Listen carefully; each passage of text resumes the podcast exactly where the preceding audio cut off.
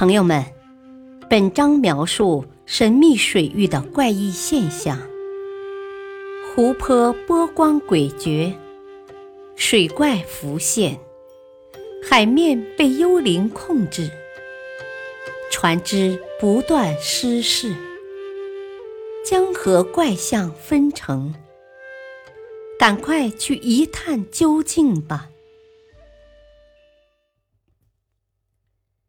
隐藏在天池中的水怪。自古以来，风景优美的长白山天池一直充满了神秘的色彩，尤其以天池水怪而闻名全国。天池水怪这一不明生物频频出现，从清末始至到近年来的目击者，相关记载层出不穷。有的说天池水怪像蛇颈龙，有的说像水獭，有的则说是鱼，甚至还有不少人直接拍到了天池水怪的照片和视频。难道美丽的天池中真的有水怪生存吗？长白山天池是火山喷发后形成的活口湖，平均水深可达两百零四米。蓄水量达二十亿立方米，是中国最大最深的火山口湖。从环境条件来看，这里很有可能有不明生物隐藏在其中。根据拍摄到的照片和视频来看，由于拍摄人的地点都在天池周围的山峰上，距离水面最少也有上千米。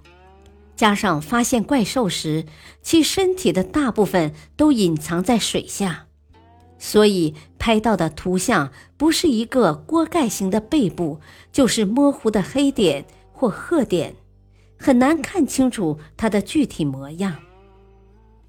有人说，长白山天池是我国与朝鲜的界湖，很有可能是邻国的船舶经过，因为距离较远。人们无法用肉眼辨别清楚，从而产生了误解。而且根据资料显示，确实有类似的情况出现。当目击者发现，在水中快速游动的物体时，迅速用高倍摄像头拍摄。经过分析后发现，那原来是邻国的一艘载人快艇。这么说来，传说中的怪兽。会不会只是路过的船只呢？然而，不断有目击者说，曾经见过怪兽从水中跳跃出来。根据他们的描述，怪兽在水中窜上来又沉下去，就像海豹戏水一般，给人的第一感觉是鱼在跳跃，但外形跟鱼并不像。说到怪兽像鱼一样跳跃，有动物学家认为，几十年前朝鲜曾经在长白山天池中放养过鳟鱼，这些鳟鱼经过历代的繁衍，体型非常巨大。根据两千年朝鲜科研人员捞出的天池鳟鱼来看，它们的体长约八十五厘米，重量为七点七千克。而且估计天池深处还有更大的鳟鱼。可是根据照片和视频，天池水怪的体型跟鳟鱼并不相像。于是又有人猜测，游客目击怪兽事件又多发生在夏天。长白山周围野生动物众多，会不会是周围的野兽下湖戏水，而被误认为是水怪呢？紧接着，这一猜测也被推翻，因为长白山天池夏季的最高水温仅为十一度，在这么低水温的情况下，黑熊一类的大型野生动物最多只是在近岸处活动，而不会游那么远到湖中心戏水。很多游客声称，他们看到的天池水怪。跟传说中的蛇颈龙非常相似。那么，天池水怪会不会是侥幸存活的恐龙或其他远古生物呢？可是地质学家很快否定了这一说法，因为天池是火山喷发湖，是一千多年前形成的，最近的一次喷发距今只有三百年。在这种情况下，即使有这类大型动物存在，即使不被火山岩浆烧死，也会被饿死。而且，蛇颈龙之类的爬行动物，早在六千五百万年前就已灭绝。